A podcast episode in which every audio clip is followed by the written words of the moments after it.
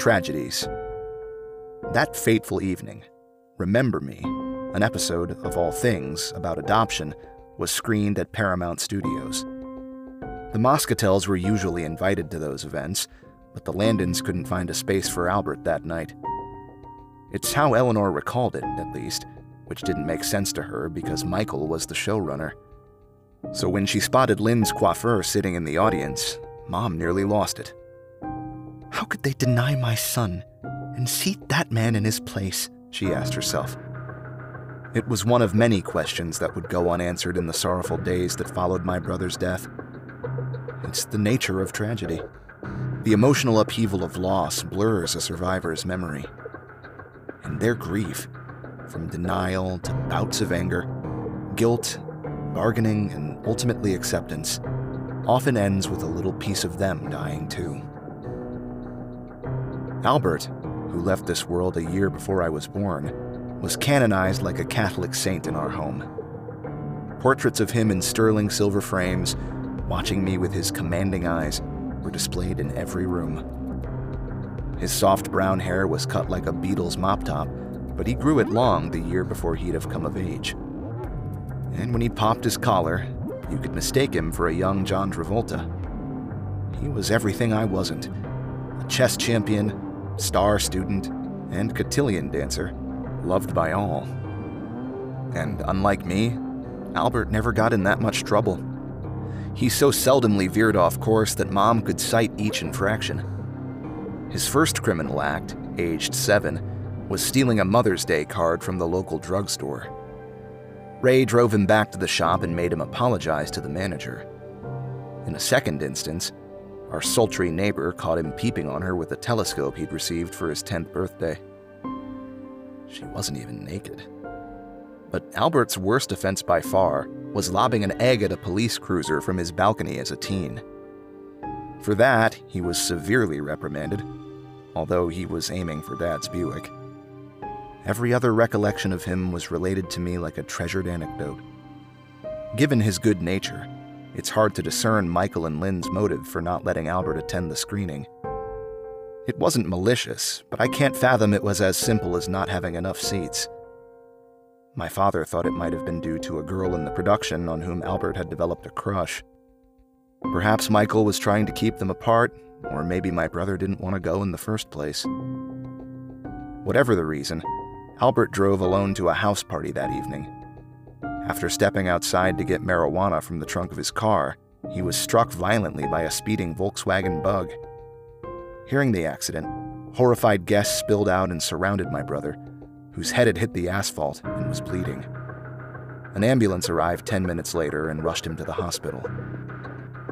When the call came into the studio that Albert had been admitted, Mom bellowed, a cry so loud it could be heard beyond the padded soundstage. She ran out with Dad. By the time they'd arrived at Albert's bedside, he'd already lost consciousness. My oldest sister, Lori, his best friend and confidant, had been on a date to the drive in that evening. Albert asked to join her, but she didn't want her little brother hanging around. Any other night but that one, I would have loved to be with him, she confessed over the phone as I was writing this book, not having spoken much about the calamity before. She'd learned he was hurt after having a premonition at the theater. When she called home from a payphone to check in, her housekeeper delivered the bad news that Albert was in a coma. Lori and her date raced to the hospital, blowing through every stoplight. When their car hit the curb at the ER, my sister sprang out, leaving the passenger door ajar and bolting through the lobby to the elevator. She punched the buttons, trying to call it down to no avail and searched for the stairwell but was so frantic she didn't realize it was right behind her. When the elevator doors finally split open, two figures stood before her Dad and Michael, embracing and weeping. She was too late. Her brother was dead. Lori went into shock from the catastrophic loss. She collapsed on her bed when she came home from the hospital in the early morning. Awakening that afternoon, she briefly sat up at the edge of her mattress before crossing to the window overlooking our driveway. As she peeled back the curtains, she noticed Albert's car parked where it normally would be, unaware a friend had driven it back home. For a fleeting moment, she presumed she'd had a nightmare. She darted down the hallway into her brother's room and saw a body his size, with the same thick mane, lying face down on the sheets. Albert! You're alive! Lori screamed as she jumped onto his torso. But when he flipped over, she burst into tears. It was just a cousin from Seattle who'd come in on the red eye. Lori never really stopped crying after that.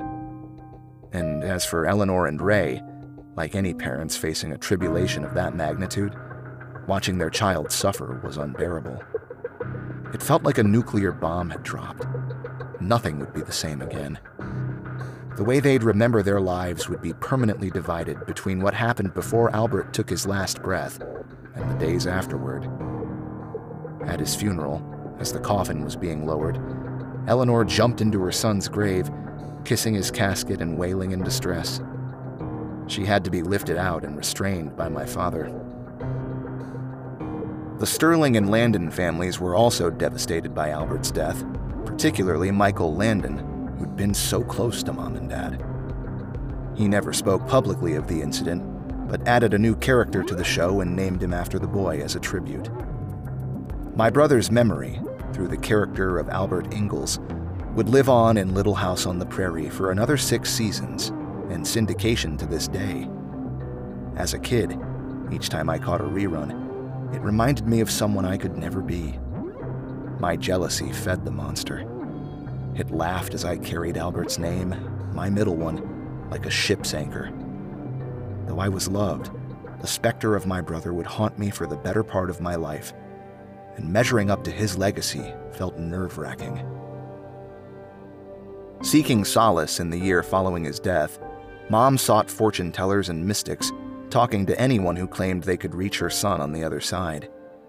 But it was futile, and she was a shell of her former self. Nothing could console her. She cried so much that her face became swollen, as if she'd gone 12 rounds with a boxer. As the days wore on, darkness enveloped the once gleaming canopy above our home. The haze was like the ash from a massive volcano, blocking the sunlight and killing all the dreams planted in its fertile garden. Even the gardenia bushes outside Mom's window didn't seem to smell as sweet as they once had. She rarely left the house. Luckily, she had a friend in her corner who wouldn't give up on her. A bombastic socialite I'd come to know as Miss Dottie.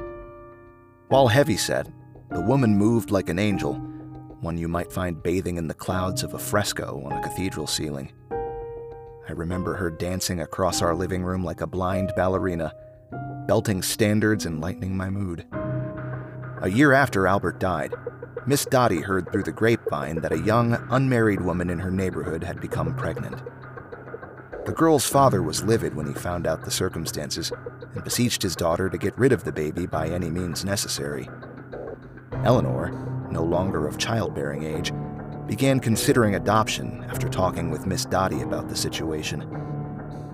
Nothing would bring Albert back, yet the thought of pitter patter around the house was one thing that made Mom feel better.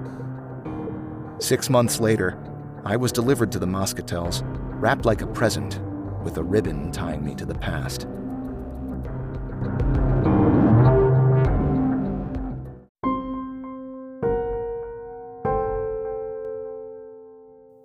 Tragedies. That fateful evening, Remember Me, an episode of All Things about adoption, was screened at Paramount Studios. The Moscatels were usually invited to those events, but the Landons couldn't find a space for Albert that night. It's how Eleanor recalled it, at least, which didn't make sense to her because Michael was the showrunner. So when she spotted Lynn's coiffeur sitting in the audience, Mom nearly lost it. How could they deny my son and seat that man in his place? she asked herself. It was one of many questions that would go unanswered in the sorrowful days that followed my brother's death. It's the nature of tragedy. The emotional upheaval of loss blurs a survivor's memory. And their grief, from denial to bouts of anger, guilt, bargaining, and ultimately acceptance, often ends with a little piece of them dying too. Albert, who left this world a year before I was born, was canonized like a Catholic saint in our home. Portraits of him in sterling silver frames, watching me with his commanding eyes, were displayed in every room. His soft brown hair was cut like a Beatles mop top, but he grew it long the year before he'd have come of age. And when he popped his collar, you could mistake him for a young John Travolta. He was everything I wasn't a chess champion, star student, and cotillion dancer, loved by all. And unlike me, Albert never got in that much trouble. He so seldomly veered off course that mom could cite each infraction. His first criminal act, aged seven, was stealing a Mother's Day card from the local drugstore. Ray drove him back to the shop and made him apologize to the manager. In a second instance, our sultry neighbor caught him peeping on her with a telescope he'd received for his 10th birthday. She wasn't even naked. But Albert's worst offense by far was lobbing an egg at a police cruiser from his balcony as a teen. For that, he was severely reprimanded, although he was aiming for Dad's Buick. Every other recollection of him was related to me like a treasured anecdote. Given his good nature, it's hard to discern Michael and Lynn's motive for not letting Albert attend the screening. It wasn't malicious, but I can't fathom it was as simple as not having enough seats. My father thought it might have been due to a girl in the production on whom Albert had developed a crush. Perhaps Michael was trying to keep them apart, or maybe my brother didn't want to go in the first place. Whatever the reason, Albert drove alone to a house party that evening. After stepping outside to get marijuana from the trunk of his car, he was struck violently by a speeding Volkswagen bug. Hearing the accident, horrified guests spilled out and surrounded my brother, whose head had hit the asphalt and was bleeding. An ambulance arrived 10 minutes later and rushed him to the hospital. When the call came into the studio that Albert had been admitted, Mom bellowed a cry so loud it could be heard beyond the padded soundstage. She ran out with Dad. By the time they'd arrived at Albert's bedside, he'd already lost consciousness. My oldest sister, Lori, his best friend and confidant, had been on a date to the drive in that evening. Albert asked to join her, but she didn't want her little brother hanging around.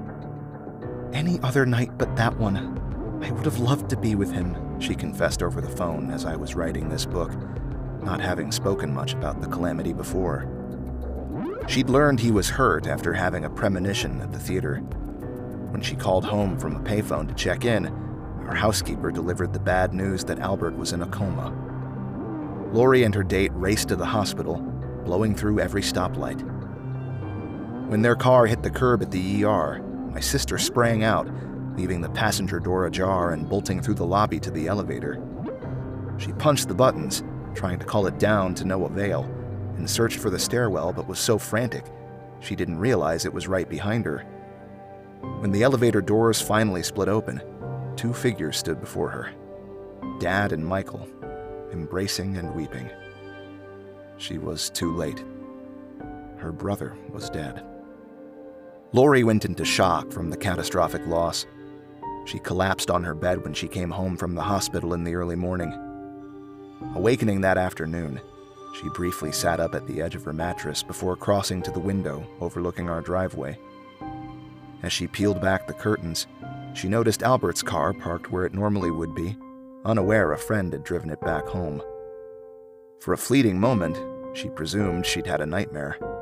She darted down the hallway into her brother's room and saw a body his size with the same thick mane, lying face down on the sheets. Albert! You're alive! Lori screamed as she jumped onto his torso. But when he flipped over, she burst into tears. It was just a cousin from Seattle who'd come in on the red eye. Lori never really stopped crying after that.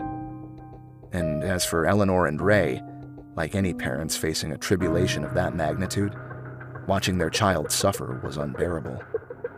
It felt like a nuclear bomb had dropped. Nothing would be the same again. The way they'd remember their lives would be permanently divided between what happened before Albert took his last breath and the days afterward. At his funeral, as the coffin was being lowered, Eleanor jumped into her son's grave, kissing his casket and wailing in distress. She had to be lifted out and restrained by my father. The Sterling and Landon families were also devastated by Albert's death, particularly Michael Landon, who'd been so close to mom and dad. He never spoke publicly of the incident, but added a new character to the show and named him after the boy as a tribute.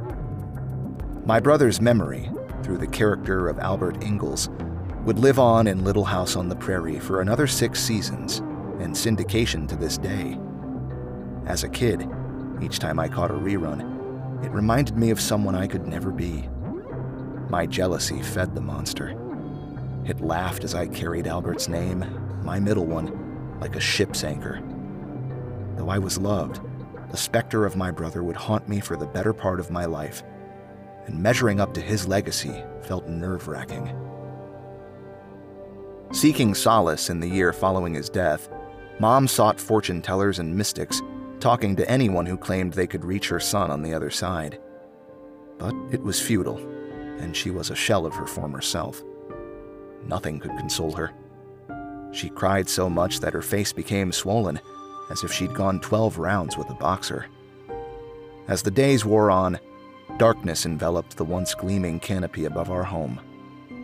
The haze was like the ash from a massive volcano, blocking the sunlight and killing all the dreams planted in its fertile garden.